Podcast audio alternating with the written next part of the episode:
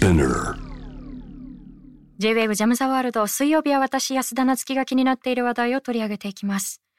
さあ今夜は森友学園も問題をめぐる公文書改ざん問題で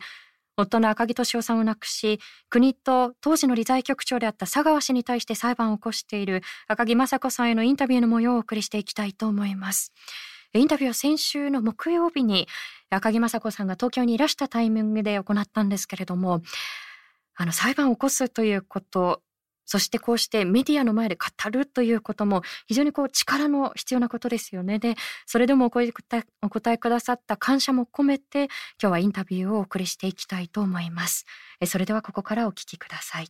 まず先日出されたばかりのこのご著書、私は真実が知りたいなんですがもうまさにタイトルにもう訴えかけたいことがここにもうぎゅと凝縮されてるなっていうふうに思ってまして、で、それだけではなくて、私が非常にこう印象深かったのが、やっぱり生前の敏夫さんの姿っていうのがこう、ね、ありありとこう描かれていたなっていうふうに思うんですが、はい、非常にこう、まあ、多趣味といいますか、こう、多彩な方だったということですよね。はい、あの、例えば、まあ、出会いのきっかけと言っていいと思うんですけれども、書道だったり、はい、私あまり詳しくないんですけれど、天国、はい、これが石にこう、そう印象を彫っていく。これも趣味としては長いいや、もうね、あの、書道は長かったんですけど、えー、それ以外の趣味は、本当余裕ができたここ5、6年前から始めたので、まずはもう展覧会とか、はい、本を見ることから始まって、あの、自分で彫ってみる。だから彫ったのも5個ぐらいしかまだ惚れてないんですけど。あそうだったんですね。はい、でもやっぱり一度こう、あ、これだっていうふうに思うと、やっぱり突き詰める方なんだなっていうのが伺えますよね。ねはい。あとやっぱり落語が、あ、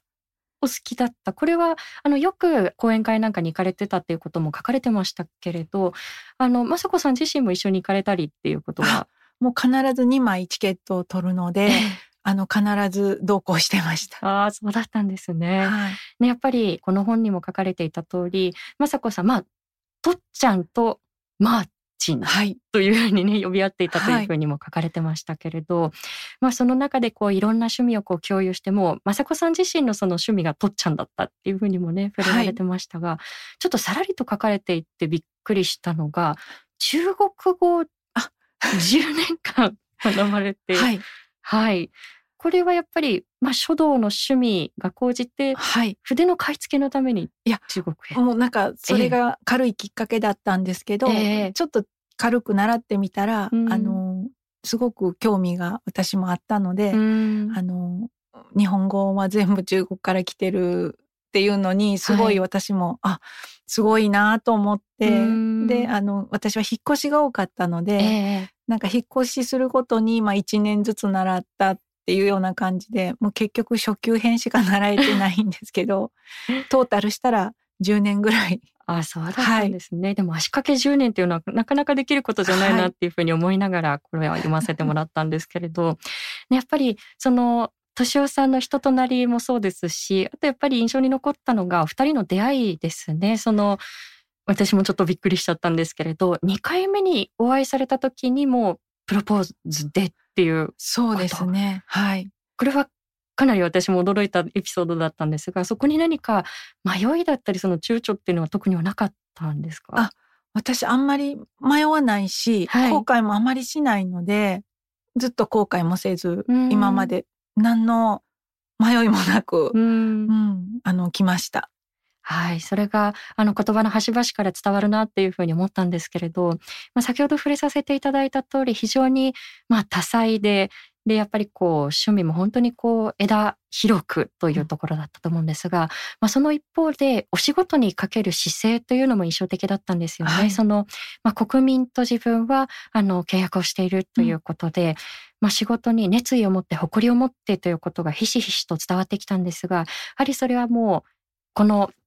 まあ、出会われてから今に至るまで、その敏夫さんのやっぱりこう一緒にいられて、その仕事にかける誇りというのは随所に雅子さん自身も感じられてきましたか？はい、あの、それはもう感じました。うん、あの、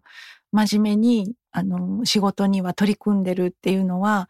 言葉としては何かこう具体的には覚えてないですけど、うん、あの、もう真摯にあの向き合ってやってるっていうのは感じはしましたし、うん、まあ亡くなった後に近所の方に伝え聞いたんですけどあの僕の雇用主は国民だって、うん、国民の皆さんのためにできるこの国家公務員って仕事にあの誇りを持ってるって 言ってたっていうのを聞いてあそういうことを言う人やしその通りだなと思いました、うん、もうその言葉通りのお仕事をされてきたんだろうなというふうに私も感じるんですがそのだからこそその誇りというのが理不尽に傷つけられたりですとか、まあ、その雅子さんに見せていたようなその笑顔が理不尽に奪われていくということに対して私も読み進めながらこう、まあ、胸が締め付けられるような思いだったんですけれど、まあ、このご本の中にも書かれていましたが、まあ、亡くなられた日に、まあ、その後になってパソコンの中から手記が見つかるわけですけれども、はい、はい、そこにノートにメモというのも手書きで書かれていて、はい、でそこにまあ佐川さんのお名前なんかがあって、はい、で、まあ、ご著書にもそこで「え佐川さんってあの佐川さんっていうふうに驚かれた様子書かれてたと思うんですね。うんうん、で、まあ、それまでも敏夫さんが苦しむ様子というものに、まあ、ずっと寄り添われてきた雅子さんですけれども、まあ、そのメモなんかを見ながら改めてあこんなに巨大で根深い問題だったんだっていうその深さだったり大きさというものに気づいていったということだったんでしょうか？そうですね。であの手記の中に個人名が佐川さん以外も何人も書かれてましたし、うん、もうそれだけでも恐ろしいなという感覚はあったんですけどそれから財務局の方々が来られてマスコミの方にはもう接触しない方がいいよであるとか手記はもう公表しない方がいいよとか、うん、そういう働きかけもありましたし、うん、でその後実家の方にいましてもたくさんマスコミの人がもう周り中家の周り中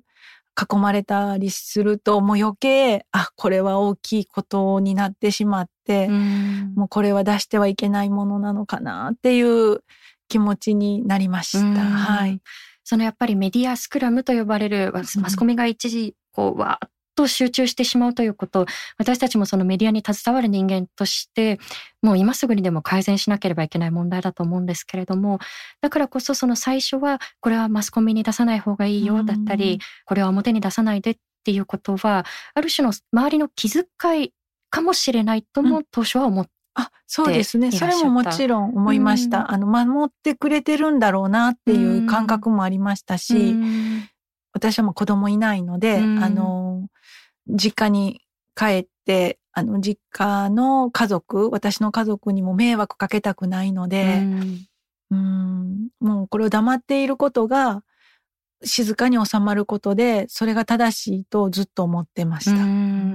そのまあ生前にこうお仕事で関係された方だったりですとかその関係性だったり、うん、あるいはその人間性というのも一概には言えないところはあると思うんですけれどもあの例えばその例を挙げるとすると麻生さんが一度そのお墓参りにというお話があって、はい、でもその間に立ってくださったはずの職員さんしかも、まあ、敏夫さんが非常にこう慕ってた方だったわけですよね。はい、でその方が間に立つことによってそれがねじ曲がって雅子さんの意思が伝わってしまってで結果的に麻生さんがメディアの前で、まあ、遺族が来てほしくないと言ってるから自分は行かないと発言するに至ってしまった。でそのまあ、ご意思がこうやってねじ曲げられて伝わってしまったことをどんなふうにお感じになるかと、あと今でもその麻生さんにお墓の前に来てほしいという思いがあるのかということ、そのあたりはいかがですか？はい。あの、もちろん今でも、あの、来ていただいて手を合わせてほしいっていう気持ちもあります。うん、で、当時来てほしいって伝えたのに、次の日に、あの、マスコミが来ると、あの、雅子さん、大変やから断っといたよって勝手に断られた時は、うん、その職員さんがですよね。はいもう信頼してたし、私も何度もお会いしたことあった方なので、なんかもう裏切られたような気がして、もう本当に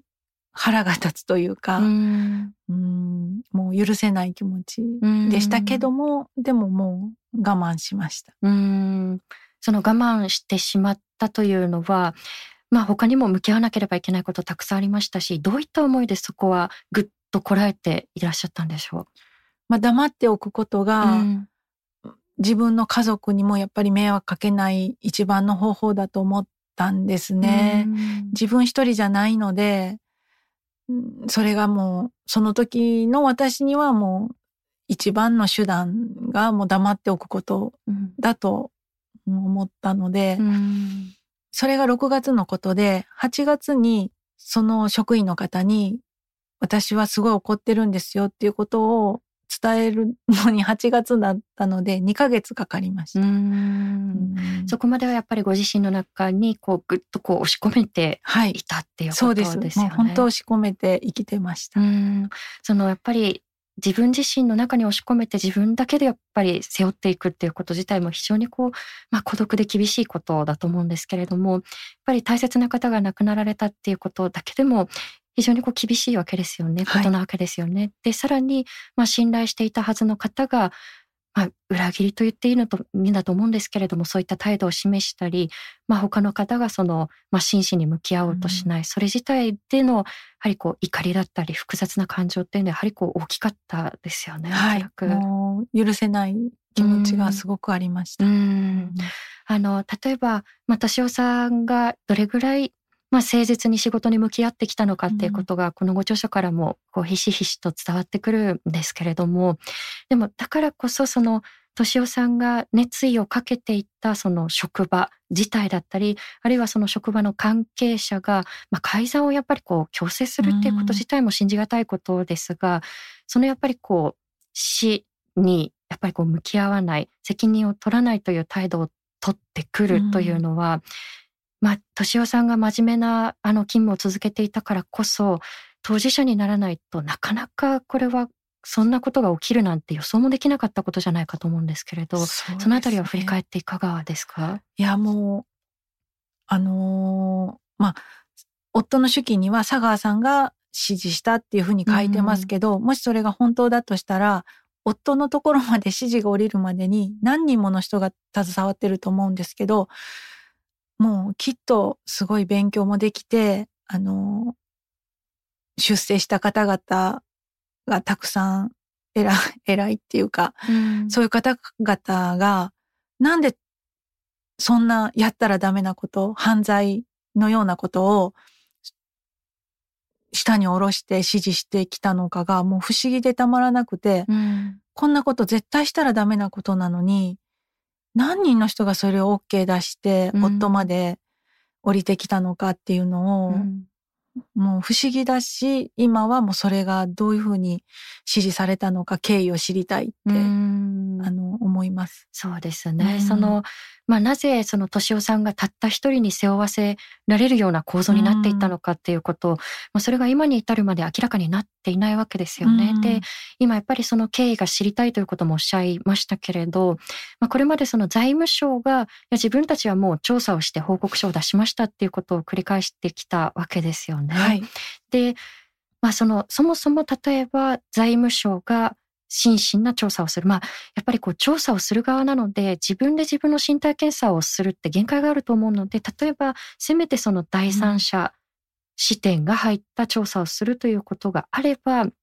今、雅子さん裁判に踏み切っているわけですけれども、うん、そこで真実が明らかになっていれば、裁判に踏み切るっていうこともおそらくなかったわけですよね。そうですね。今でもやめたいっていうか、うん、やりたいわけじゃなくて、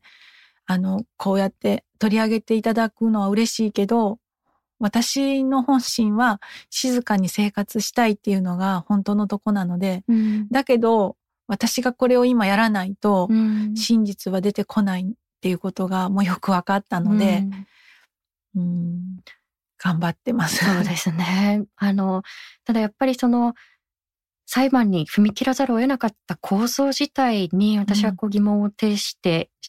呈してしまうと言いますか。で、このやっぱりこう、第三者性もない。で、やっぱり指示系統もよくわからない。でもこれが調査結果ですという、まあそういった内輪の中だけでの調査のあり方っていうのを改めてどんなふうに捉えてらっしゃいますか？やっぱり自分たちじゃなくて、誰か本当第三者の人が調べてくれないと、うん、都合のいいものしか出ないし、うん、実際に6月に出た報告書もなんかちょっと分かりにくいもので、うん、夫が亡くなったっていうこと自体が出てないし、そうですね。で、夫の手記も見せてほしいって言われてないので、それも夫が何で苦しんだのかを調べずに、報告書を書かれてもそれが真実だと思えないので、ん。なんかまやかしというか、うん、ごまかされてるような気がします。そうですね。うん、その気がかりな点というのはもう挙げたらきりがないですけれども、あの、例えばその、まあ当時のその直属の上司であった池田さんのお話なんかによると、うん、まあ敏夫さんは非常にこう几帳面に、どこが改ざんされたのかっていうのがパッとわかるようなファイルを、残していたはずだと、はい、でも、それが報告書の中に反映されているわけでもなく、そもそもあのファイルどこ行ったの、はい、っていうそういったもう謎ばかりがむしろ深まっていくという状況ですよね。そうですよね。そういう謎があるのに、もう調べ尽くしたから、再調査はしないっていう、麻生大臣とか、まあ、安倍首相は 何を言っておられるんだろう。うもう、あるって分かってるんですから、それを出してくださったらいいし、夫の公務災害の認定のあの開示請求したもの真っ黒のものが出たんですけどそれを出してくださったらわかるし、うん、そうですね、はい、なぜ公務災害の認定に至ったのかっていうこと自体が、はい、本当にこうブラックボックスの中っていう状況ですよね。はい、真っ黒ですね、あのそもそも例えばこの改ざんの強要というのが果たしてこれは公務なの？っていうそこからちょっと疑問符がついてしまいますよね。そうですね。うん、あの公務で犯罪をさせているんであったら、うん、もうそれは犯罪行為をさせたっていうことで、まあ、パワハラでもあると思うしそういうところも明らかにしてほしいです。はい、命を絶つまでになぜ敏夫さんは追い詰められたのかその真相が知りたいというふうに雅子さん繰り返しおっしゃっていましたが同時に敏夫さんがどのように生きたのかということも語ってくださいました。冒頭でお伝えいただいた通り書道だったり落語鑑賞であったり非常にこうたくさんの趣味を持っていた赤木敏夫さんですが音楽も大好きだったということで敏夫さんの好きな曲を雅子さんに選んでいただきました。あの、まさこさんにですね、ぜひ、あの、選曲を曲いただきたくて、はい、あの、まあ、敏夫さんも音楽非常に好きで、うん、まあ、クラシックを聴いたりっていう、それもやっぱりこう、まあ、趣味の一つだったと思うんですけれども、はい、あの、一曲選んでいただくとしたら、どの曲を、あ、まさこさん選ばれますか？あの、夫が書き残してるんですけど、はい、あの、坂本龍一さんが大好きだったので、坂本龍一さんの曲をかけていただきたいなと思います。はい坂本龍一さんのどの曲になさいますか？トンプっていう曲が好きだったので、はい、ぜひそれをお願いします。トンプは YMO の曲ですかね？うん、そうですかね。ちょっと。あ、YMO だそうです。はい、YMO です。YMO のトンプで、はい、ぜひお聴きください。お送りしたのは YMO のトンプ。赤木俊夫さんが大好きだった曲ということで選曲をいただきました。J-WAVE ジャムザワールドアップクロス今夜森友学園をめぐる公文書改ざん問題で夫の赤木俊夫さんを亡くし国とそして当時理財局長であった佐川氏を相手に裁判を起こしています。赤木雅子さんのインタビューの模様をお送りしています。それでは先ほどの続きをお聞きください。雅子さんがその裁判に踏み切るという時に、まあ、同時にその敏夫さんが残されたその手記も公表されたわけですよね。で、パソコンの中に残っていたファイルが手記真実というフォルダーに入っていて、あの、非常にこう、私も重いく受け止めなければならないものだというふうに拝読をしたんですけれど、はい、ちょっとお答えになりづらいことかもしれませんが、あの時ですね、あの、麻生大臣が会見の中で、まあ、手記は読んでないけれど、でも再調査の必要はないでしょっていうそういったことを記者団の前で語っていったと思うんですけれども、まあ、読まずにでも調査をしないっていうああいった態度について何かお感じになったことというのはいかがですか？もう切り捨てられたというか、見捨てられたっていう気持ちでとても悲しい気持ちがします。うんそうですね。あの、私自身もやっぱりこう一個人として、あの、憤りを感じてしまった言葉だったんですけれども、まあそういった、例えば国家権力だったりですとか、まあ大きな力の前に、今まさにこう裁判を起こしているわけですよね。はい、で、これも先ほどのお答えと少し重なってしまうかもしれないんですけれど、やはりこう大きな力に対して真実を明らかにしてくださいっっていうふうに騒ぎを起こすっていうこと自体のやっぱり怖さも伴うことだと思うんです。はい、そのあたりはいかがですか、はい、あの国を相手っていうことを、うん、こんな大きなことなのでもちろん怖さもあるし、うん、恐怖も感じるんですけど夫があの亡くなる前に人がもう変わったような様子になって夫の苦しんでる姿を一年間見たんですけどその時の夫が壊れるに人格が壊れるのを見た恐怖に比べたら大したことなくって、うん、こんなことは何ともない。あの時の辛さと比べたら比べ物にならないので、夫のことを思ったら平気で、うん、平気で進んでいけます。うん、あの今のお答えにもおそらくつながってくることだと思うんですけれども私もやっぱりこういうふうにお声かけをさせていただいて恐縮なんですがやっぱりそのメディアの前でこうして語るっていうこと自体も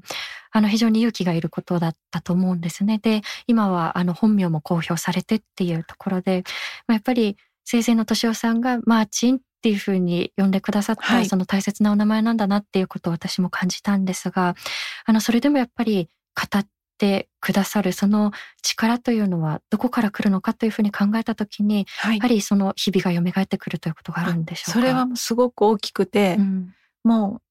う人生であんな辛い思いをしたのはあの時が初めてでで今はもう夫の苦しんでる姿は見えないけれど最後がやっぱり苦しんでいたので、あんなに楽しくて、明るくて、元気な人間があんなに壊れるようなことに、それも職場のことでなったんですから、うん、うん、あの時の夫のことを思うと、元気が出るんじゃなくて、パワーが出るんでもなくて、うん、一生懸命やろうっていう力にはなります。あのそのことにも少し重なりますが、あの、雅子さんご自身、あの、インタビューに答えられている中で、その、ご自宅に、まあ、改ざんをさせられる前の、非常にこう、和やかな敏夫さんのお写真と、はい、で、その後でなかなか笑顔になれなかった敏夫さんのお写真、両方、あの、飾ってらっしゃるということを伺ったんですけれども、はい、それはどういった思いからだったんでしょうか？あの、元気がない写真は改ざんをした2ヶ月後の時の写真なんですけど、うん、やっぱりその時の苦しんでた夫のことを忘れたくなかったので、うん、それを、あの、常に飾って、うん、でも元気な時の写真も飾って、あの、どちらも忘れないように、いつもそれを毎日見,、見て生活してます。おそらく今語ってくださったような思いがこうギュッと凝縮されたのが今回出されたこのね、私は真実が知りたいだと思うんですけれども、はい、あの、こちらの書籍、雅子さん以前答えられていたのが、あの、女性たちにより広く読んでほしいと、はい、で、あの、本の中読ませていただくと、あの、なかなかこう嫉妬深い男社会はっていう言葉も出てきたりして、はい、なぜこの本をより女性に読んでほしいと思ったのかで、なぜその男性社会っていうものをかっこ好きですけれども、うん、まあ、そこに対してこう疑問を持ったのか、そのあたりはいかがでしょう？あの、夫が亡くなった後に財務局や財務省の方がたくさんうちに来られたんですけど、うん、もう私を組織の人間のとして扱うというか、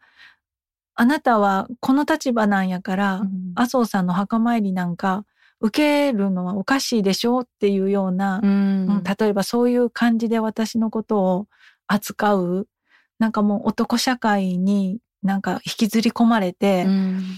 あなたの立場ならこうしなさいっていうのがすごく圧力というか感じたんですね。うん、でもすごく男社会がすごく嫌だなっていうのを感じて。まあ言ってしまえばそのまるでその組織の駒のように見てくるような態度っていうことでしょうか、はい、そうですね、うん、もうそれはすごく感じたのでもう男社会って嫌だなと思ったんですね。でできたら、うん、こういうことを女性の方に読んでいただいて本当にこういうことが今日本の中で起きてて公務員の中でもきっと一般の企業でもこういうことはたくさんあると思うんですけどこういうことをもうなくさないといけない、うん、そういう社会にするのには、やっぱり男性もですけど、特に女性の方に読んでいただいて、あの、社会を変えていっていただけたら一番嬉しいなって思います。あの、すでにたくさんの反響が届いていると思うんですけれども、あの、ご著書を読まれた方々から声なんかは届いてますか？まさこさんのところに。はい、はい。あの、私はもう事実なので、あの、もう事実が全て出てるので、うん、あのどどうしてなんかなって思うぐらい皆さん涙を流してあっていう風なことを言ってくださるんですよ。もううんなんかすごく共感してくださるそういう声をいただくと、うん、あ本当にこれを世に出してよかったなって感じます。そうですね。はい、そのまあ共感のやっぱり起点にこの本がやはりなり得るというふうに私も思いながら読ませていただいたんですが、はい、この本が出る以前にもですね、あのまあこの問題をしっかり第三者性のある機関で調査をしてくださいというオンライン上の署名があって、はい、ねそこにもこう35万筆、そうなんです。集まっったという、はい、まさかそんなに集まると思ってなかったというふうにおっしゃっていましたけれど、はい、やっぱりああいう声のうねりのようなものが届くとどんなふうにこう感じられますか？あの亡くなった当初はもう世間の人にあのどう思われてるんだろうとか、うん、からあの裁判するって決まってもどんな風に思われるんだろうっていう不安がすごくあったんですけどあの署名以外にも手紙もたくさんいただいてあの後ろから支えてくださってるんだなっていう思いがすごくして、あの、まあ、名前も公表したり、こうやって、あの、インタビューを受けたりすることができるようになったのは、やっぱりそういう方々の声があったからだと、はい、思います。あの、今のお話を聞いていて、改めてこのインタビューを受けてくださったことにも、こう、感謝を抱いているんですけれども、あの、最後にですね、このご著書の中にも政治だったり、あるいは国家公務員を動かしていくのは、こう、社会からの声だということを書いてくださいました。はい、で、あの、このラジオを聞いてくださっている皆さんもそれぞれの思いを持って聞いてくださっていると思うんですけれども、今、あの、リスナーさんにどんなメッセージを伝えたいと思ってらっしゃるか、はい、最後に訴えかけたいことをメッセージをいただけますか、はい、あの、この本は私が真実が知りたいっていうことなんですけど、もう夫が亡くくなる改ざんっていうことがなぜ起きたのか私はそれが知りたいだけで安倍政権を倒したいとか安倍批判をしたいとかそういう思いはないんですね。本当に何があったのか事実を知りたいと思ってますので一人でも多くの方にこういうことがあったっていうことを知っていただいてもう知っていただくだけでもあの何か変わってくるんじゃないかと思うので、うん、あのぜひ読んでいただきたいなと思います。はい。今ツイッターでもたくさんの共感の声を寄せていただいていますがメールもいただいていますラジオネームえにっきさんからありがとうございますこれだけ数多くの疑惑があるのに真実を明らかにしようとせず曖昧なままで終わらせようとするのはあまりにも不条理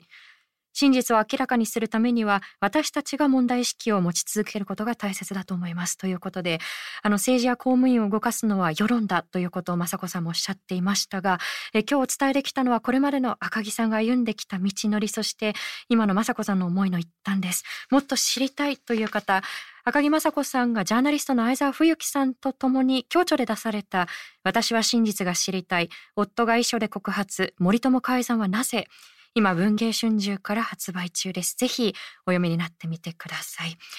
ということで本日は赤木雅子さんのインタビューをお届けしてきました。え最後に雅子さんがおっしゃってくださったこと非常に重要だと思うんですよね。自分自身は決してその安倍政権を倒したいとかそういう目的でやっているのではなくて、ただ起きてきたこと、なぜこれが起きてきたのかということ、その真実を知りたいということを非常に強調していらっしゃったかと思います。で本来であればなぜというその雅子さんが問いかけている部分に関しては政権側が積極的に第三者的な視点のある委員会なり調査団なりそういったことを立てて明らかにすべきところだったんですがそれがなされてこなかったそしてうやむやにされてきただからこそ真実を知るためにはこの手段しかないということで裁判に踏み切らざるを得なかったというところがあったと思います。ただ私たちは例えば雅子さんだったりこの裁判だけに背負わせてはいけないということを思うんですよね。で社会からの声が鍵になるということが雅子さんのお話にもあった通り例えば署名には35万人もの人々の声が込められていましたでどうして積極的に調査をしないんですか？なぜ国会の答弁ではぐらかすんですかあるいは答えないんですかということをあの引き続き社会からの声を届けていくでそのためにはやはりメディアがそこに、えー、声を届けるための役割を持ち寄っていく果たしていくっていうことも私たちに問われていると思うんですよね。でこれから裁判も進んでいくと思いますが繰り返しになりますけれども裁判だけにその重みを背負わせるのではなくって引き続きこれって過去のことではないですよね。今現在のことですよね。ちゃんと明らかにしてくださいっていうことを何度でも問いかけていきたいなというふうに思います。以上安田なつきがお送りしました。